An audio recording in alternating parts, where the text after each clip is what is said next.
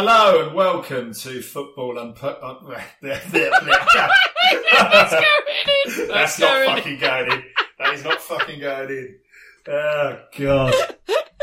Oh, fucking hell. I can't even Wait. speak anymore. Bloody hell. You said it was a bad week. Yeah, it's a, it's a, it's a fucking terrible week. If I'm over the eight, I'm now a forty-something and I can't, I'm losing the ability to speak my... Piss pronouncing my worms. Skip, yeah, very good. Very good. Yeah. Yes. Okay, hello everybody and welcome to Football Unfocused, the loosely football-based uh, podcast that we censor uh, spaff out on a weekly basis. uh, I don't know why we bother. We talk nonsense, but uh, but we do it anyway because, you know, keeps us out of the streets. Um, and uh, it's produced by myself, Mark, and my... Uh, good friend and confidant, some might say consigliere, uh, Matthew. Hello, Matthew. Uh, hello. Hello, Mark. How are you? Very well, thank you, Matthew, yeah. Okay. Matthew, I have some questions for you. Um, when we, if, if ever we get um, more Twitter followers or listeners, uh, I might start knocking out re- question requests, see how intrigued the... Uh, the sort of the world is to find out more about you. Uh, but until then, I'm having to come up with this nonsense to ask you every week. Um, but just on that note, remember to follow us on uh, F Unfocused. That's F for football, Unfocused. We gained another Twitter follower this week that wasn't um, either of us. The, uh, the, the comedian Mark Silcox, who, um, if you've ever watched the um, the Joe Lycett Uh, con- comedy consumer affairs program, Joe Lycett's Got Your Back. He is Joe Lycett's kind of deadpan sidekick who does these uh, these amazing pieces to camera without ever changing his facial expression or his tone of voice. He's absolutely amazing. And uh, I was just, you know, following a load of random people on the uh, Football Unfocused uh, account, and he followed me back. I thought, wow, we've ma- we've made it. We're in the mainstream.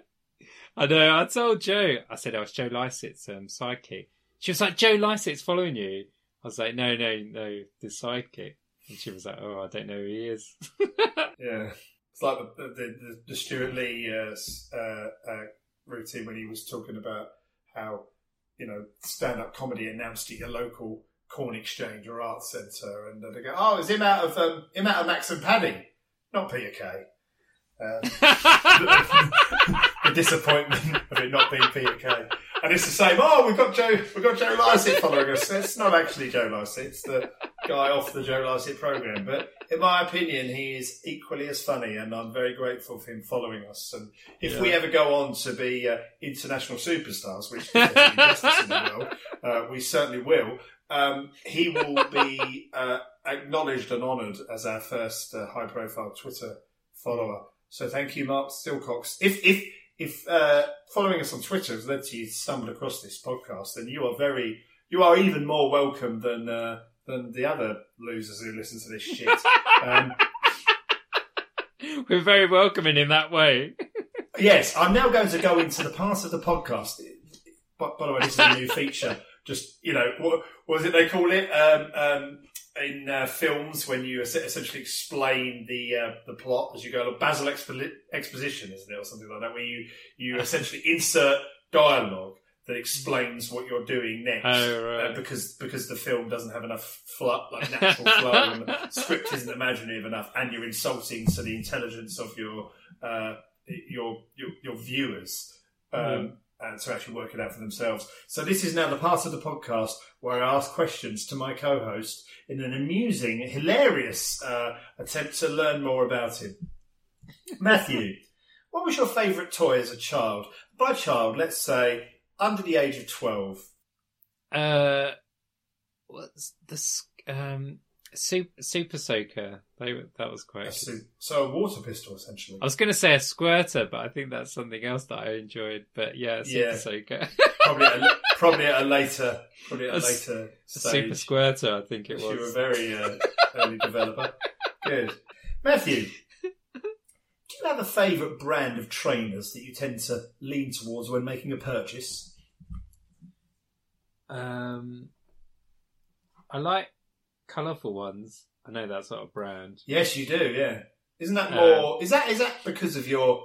I mean, I use the word style in the the, the biggest, chunkiest, inverted commas, yeah, uh, inverted commas known to mankind. But is that yeah. because of your style or because of your uh, unfortunate case of... Um, you know, poor quality eyesight means that it allows you to see your own feet if you've got yeah, shining trainers. Yeah, that is really interesting. And uh, I think there is definitely an element of that. So sometimes it's helpful to know how close I'm standing next to somebody by looking at my own feet. Mm. Which you wouldn't then, be able to see unless you were wearing bright red or bright luminous green trainers. Yeah, yeah. And then I realised, I'm like, oh, I'm sort of, you know, like, Matt Hancock type of distance from somebody else. Yeah, that is uncomfortably close. Yeah. Matthew, what do you put on your toast? Um, I got quite into Biscoff, that Biscoff yeah. spread. You and the rest you... of the wankers out there. And everyone, be... that, that's the thing now, isn't it? Everyone loves Biscoff. Do you put? Is it Biscoff straight on the bread, or do you put no, any no, sort of no. uh, butter substitute?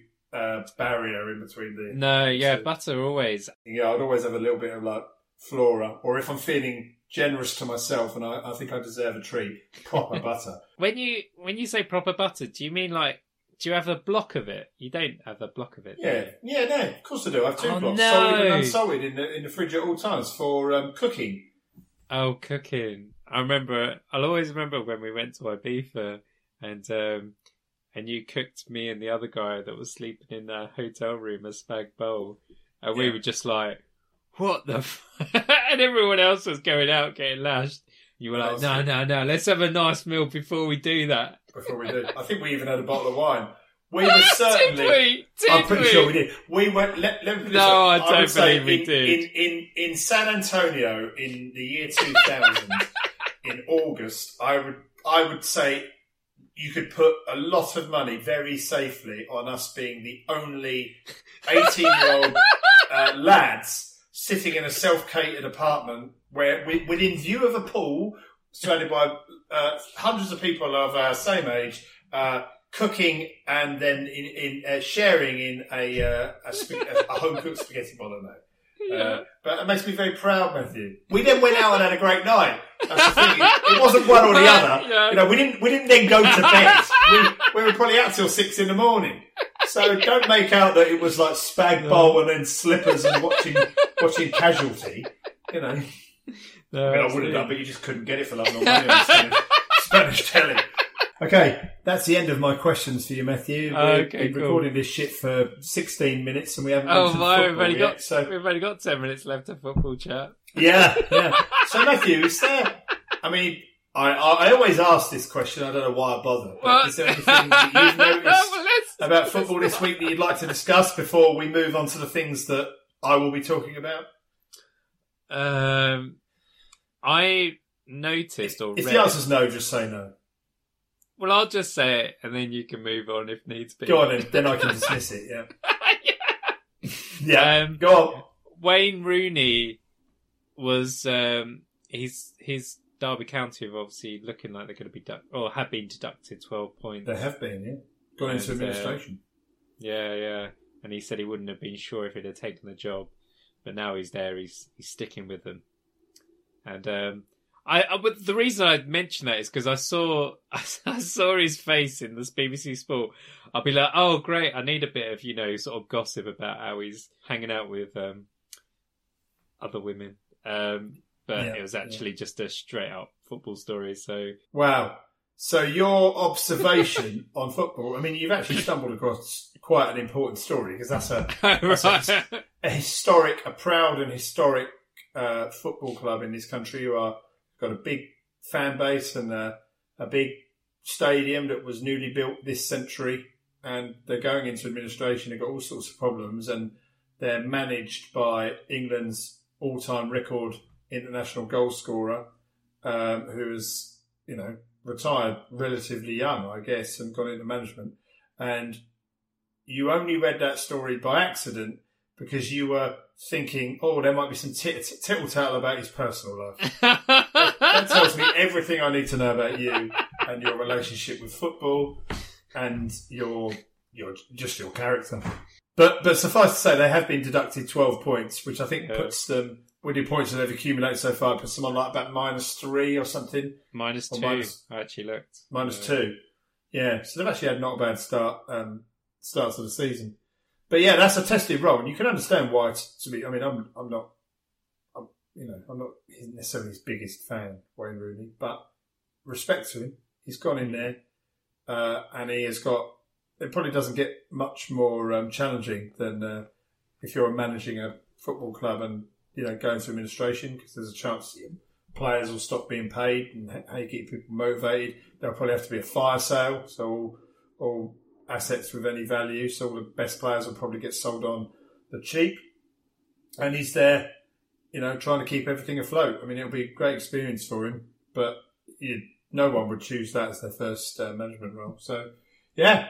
Nice one, Matt. I mean, you, you got there with the worst of intentions, but still, you, you well done. I want to talk, uh, just to now segue into back to me, uh, I want to talk about Jimmy Greaves, and I want to talk about what that says, that what I've noticed in the five days since Jimmy Greaves' sad death, uh, what I've noticed in terms of the way it's been covered. And how, in my view, it is symptomatic of a a kind of an attitude or a, a, a kind of thought process or an, an approach to um, to football and people's relationship with football in the past. So Jimmy Greaves, I so I was born in nineteen eighty-one, as we've alluded to. I've unfortunately become middle-aged this week and turned forty, um, and. Uh, Jimmy Greaves was past his best kind of ten years before I was even born. I never saw Jimmy Greaves play, and my awareness of Jimmy Greaves was, um, you know, when I got to the age of around nine or ten, just as a T V personality. I knew that he had a, he was a distinctive character, he had a distinctive kind of delivery, and he had a, you know, he used to say, football's a funny old game, and he was kind of well known for that, and he had a good good banter with Ian Saint John, the legend is Ian Saint John on the telly, and that is essentially all I knew about him. And then bear in mind that in nineteen ninety-two, um, after I T V hosted the um, European Championships in Sweden, that was the end of their um, the season in which they'd last broadcast live football in the top division, and after that, it, everything went to Sky. The world changed. And uh, they were kind of became peripheral characters. So they've gone from being like the, the kind of headline double acts on, on T V and kind of adored and known by everybody to, you know, off the screens as we moved on to the world of Richard Keys and Andy Gray. Now, does that mean that I then can look at the passing of Jimmy Greaves and sort of shrug my shoulders and say, yeah, I didn't know him, didn't see him play football, didn't know a lot about him? Or does... So I guess the, my point is that there are a lot of people now who who claim that they're hugely into football and will be massively passionate about football, but have made kind of zero effort to understand anything about football, certainly before nineteen ninety-two, but actually even, even um, you know, I would say, you know, if you're, say, uh, twenty uh, now, and you were born in uh, two thousand one, you know, you're not even, you know, even nineteen ninety-two is kind of best part of a decade before you were born. You're probably even not really understanding that. But I do think it is a phenomenon that's become more pronounced in the in the Premier League era. Now, when I was growing up, I was of the... Fir- I don't know whether it was actually instilled in me or whether it was something I kind of picked up on through kind of talk of greats of the past and and just had a had a you know a, an immediate fascination with that. But I was always kind of of the opinion, and very much still am now, that you need to, firstly, it benefits you and everybody else to know as much about as any subject as possible. Matt, I realise here I'm talking to a former history teacher, so I, I don't need to preach to you about the benefits of understanding history of any subjects. If there is, ne- it's it's never a bad thing to learn about history, is it? Because it gives you it, it gives you a, a lens through which to analyse um, kind of modern events and modern trends. It gives you the, the all-important context. And what's the world, what's anything without context? So therefore, this the, the kind of the get out of jail free card card that you never saw a player play football. Does that mean that you don't have a kind of it, it almost is like in, because I feel so passionately about football. It sounds ridiculous, doesn't it, to say that it's a responsibility of anyone who like claims they love football to understand about the past. But the, because of the way I see, I can only speak from the way I see things, and I am probably much more kind of fundamentalist about this than most kind of people who are a bit more laid back about it would be. But, I, I, but, but dare I say, but I, I genuinely think that like, you can't. So I've I've got a lot of time for Michael Richards. I think he's one of the most engaging and genuinely intelligent and insightful pundits on T V. But this is not the first time this has happened, but I really noticed it um, when Jimmy Greaves passed last week, and he was on the side of the pitch at White Hart Lane. The news had broken about three or four hours before they'd gone live. And he knew no- he clearly knew nothing about Jimmy Greaves. Now, even if you just do a bit of Googling um, before... The, you know, before you know you're going on live T V and you're going to be required to spend about half an hour talking about the great, you know, let's remember, this we are talking about the greatest goal scorer in English league football history and in a goals per game ratio, the greatest goal scorer in international football history for England, right? So this is a, a, a man of immense significance to the history of the game. One of the greatest players ever to put on an England shirt, and the greatest goal scorer that the top division football in this country has ever seen. And he was, so you had Michael Richards, you had Roy Keane, you had um, uh, Graeme Souness. Now, Graham, even Graeme Souness now is kind of um, pushing seventy, but but even he didn't see uh, a huge amount of Jimmy Greaves. He was, because he, he was uh, rejected by Tottenham as a youngster. I think he ended up going to Middlesbrough, but he did spend time at Tottenham when Jimmy Greaves was still there, so he saw him a couple of times as this kind of legendary figure in training and all that. And so he gave his insight from that perspective, but also clearly having kind of grown up and seen and heard all about him, just gave some, you know, really good insight and some and some kind of context and some appreciation of his achievements. Roy Keane spoke more about growing up and having acknowledged him and loved him as a kind of T V personality, and that, that then leading him to understand more about what he was as a player. And Michael Richards just kind of stood there looking a bit blank and lost for words and sort of said, you know, what modern player would you compare him to? And it's this idea, it's not meant to have a pop at Michael Richards, but it, it's this idea that you can't, are, are we to believe now that if you're under the age of like thirty-five, that you can't understand anything about something that happened before you were born, unless you can give it a direct comparison to something that's in H D right in front of your face, or that you can click on on, on YouTube. And I just find that quite a depressing um, outlook, because it will lead to, a for, for a start, a complete wasting of, you know, about one hundred years of amazing resources of history. And you can look at that. I know that, look, I know that not all football... Um, Uh, history and moments in football history and coverage of football history are available um, in the same way that they, they would be now. You know, a lot of it wasn't kind of live screen, so you're looking at like snippets here and all that sort of stuff. But there's still someone like Jimmy Greaves. He played almost all his football in the nineteen sixties, right? So that was a time when there was still a lot of live football. There's loads and loads of coverage of Jimmy Greaves. There's an amazing, amazing B T Sport documentary that came out last year about him, and just just look at that.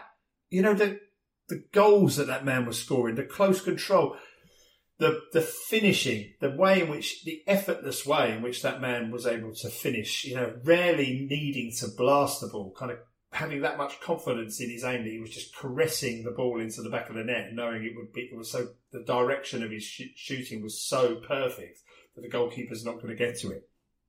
Amazing. And even when I, this is the thing, this is what I don't really understand, because even when I was growing up and starting to play football in like the late nineteen eighties, people would still, like, you would often hear people saying, oh, that's a like a Jimmy Greaves-like finish. And I remember when Robbie Fowler was getting into the Liverpool team in the early nineteen nineties, people saying he is the best uh, most naturally gifted finisher that we've seen since Jimmy Greaves.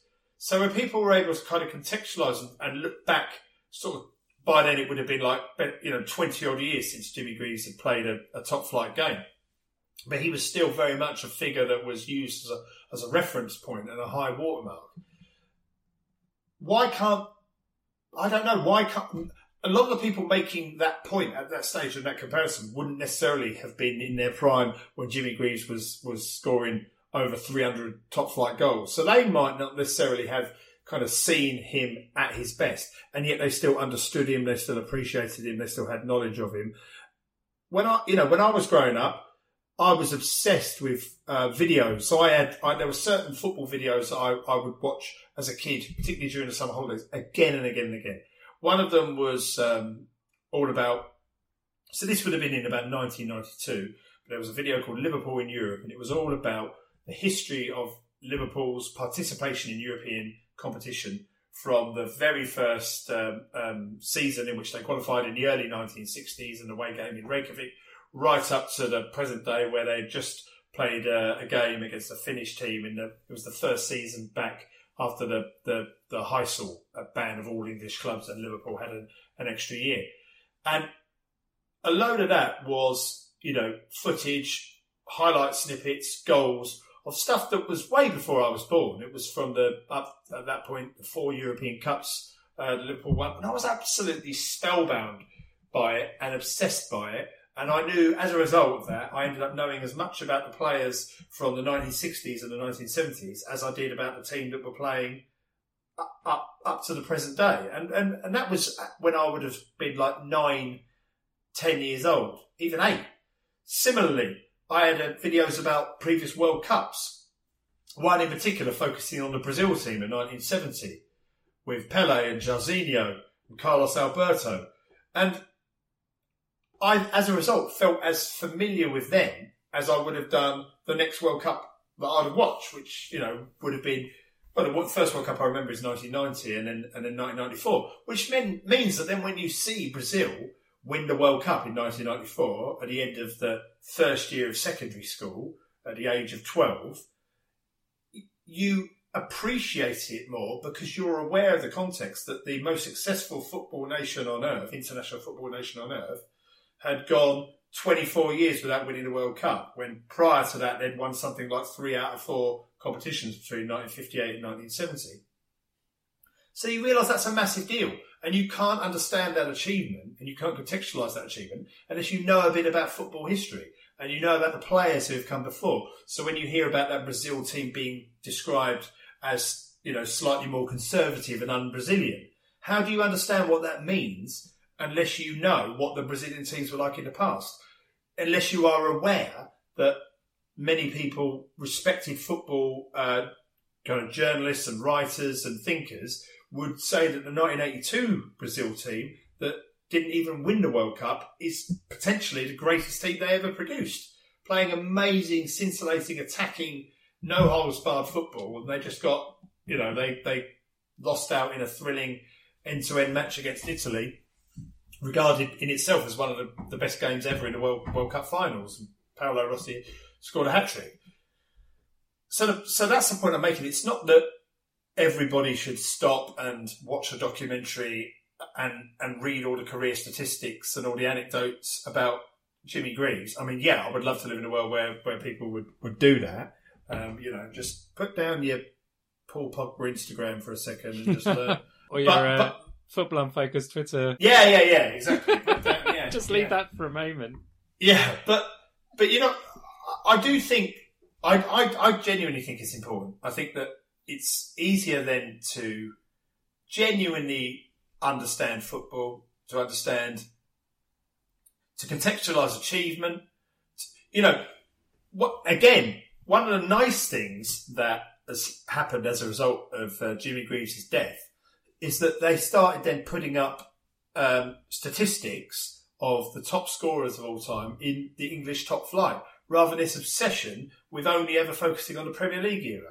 And the idea that Alan Shearer, having scored two hundred sixty odd goals, is the top scorer in English top flight history is is nonsense. Jimmy Greaves scored like pretty much one hundred more goals than him.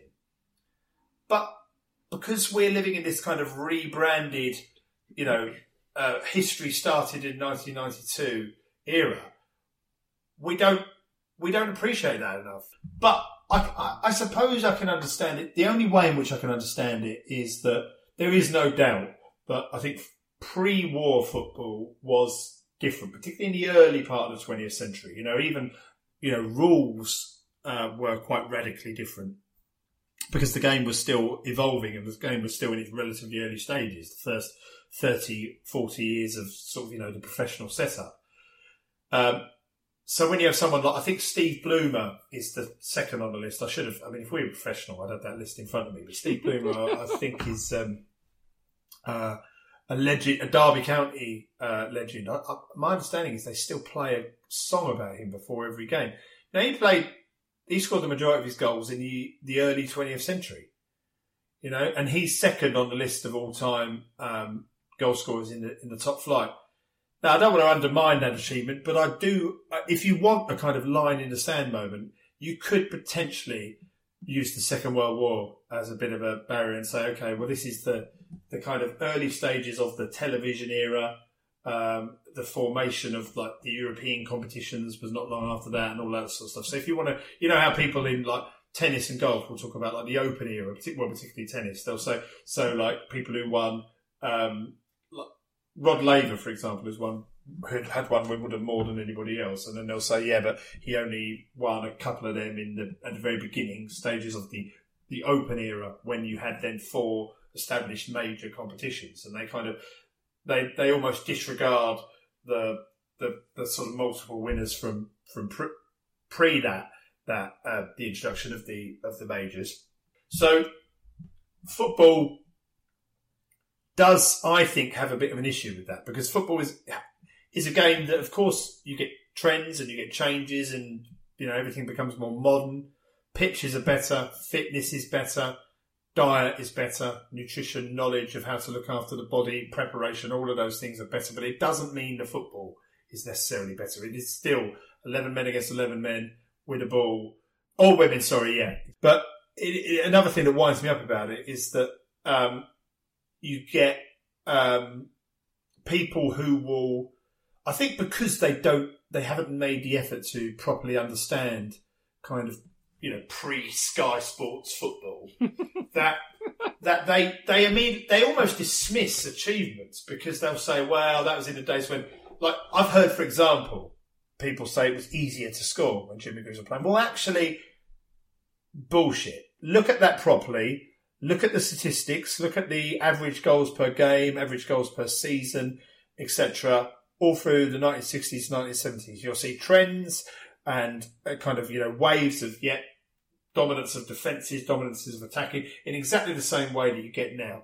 I would always argue it is much more difficult to score previously, because you're playing on pitches that were favouring the more destructive defensive players who wanted to stop you, because they uh, inhibited flair players who relied on ball control and quick skills, because they were mud. A lot of them were mud baths, massive bobbles and holes, and, you know, to be able to glide across that effortlessly and keep the ball under perfect control, you've got to be one hell of it. You've got to be a serious player to be able to do that. And Jimmy Greaves was somebody who was renowned for doing that.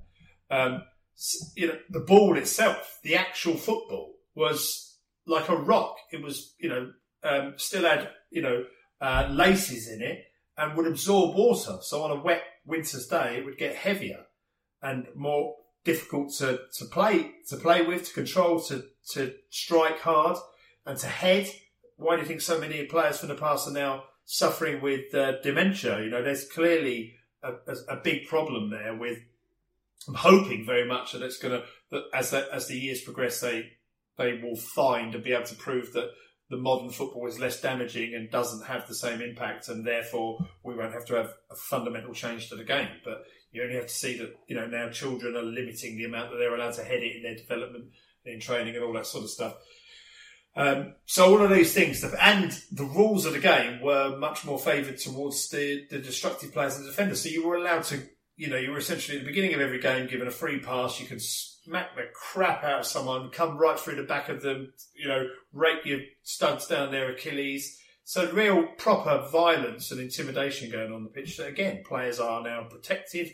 They're playing on carpet-like pitches, and the kind of whole setup and the rules are designed to encourage attacking, flowing football.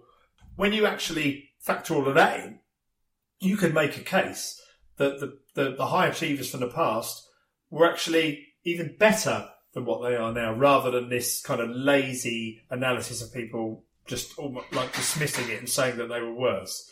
Um, so, yeah, so that's been my bugbear this week. And just pause one sec. Who is that?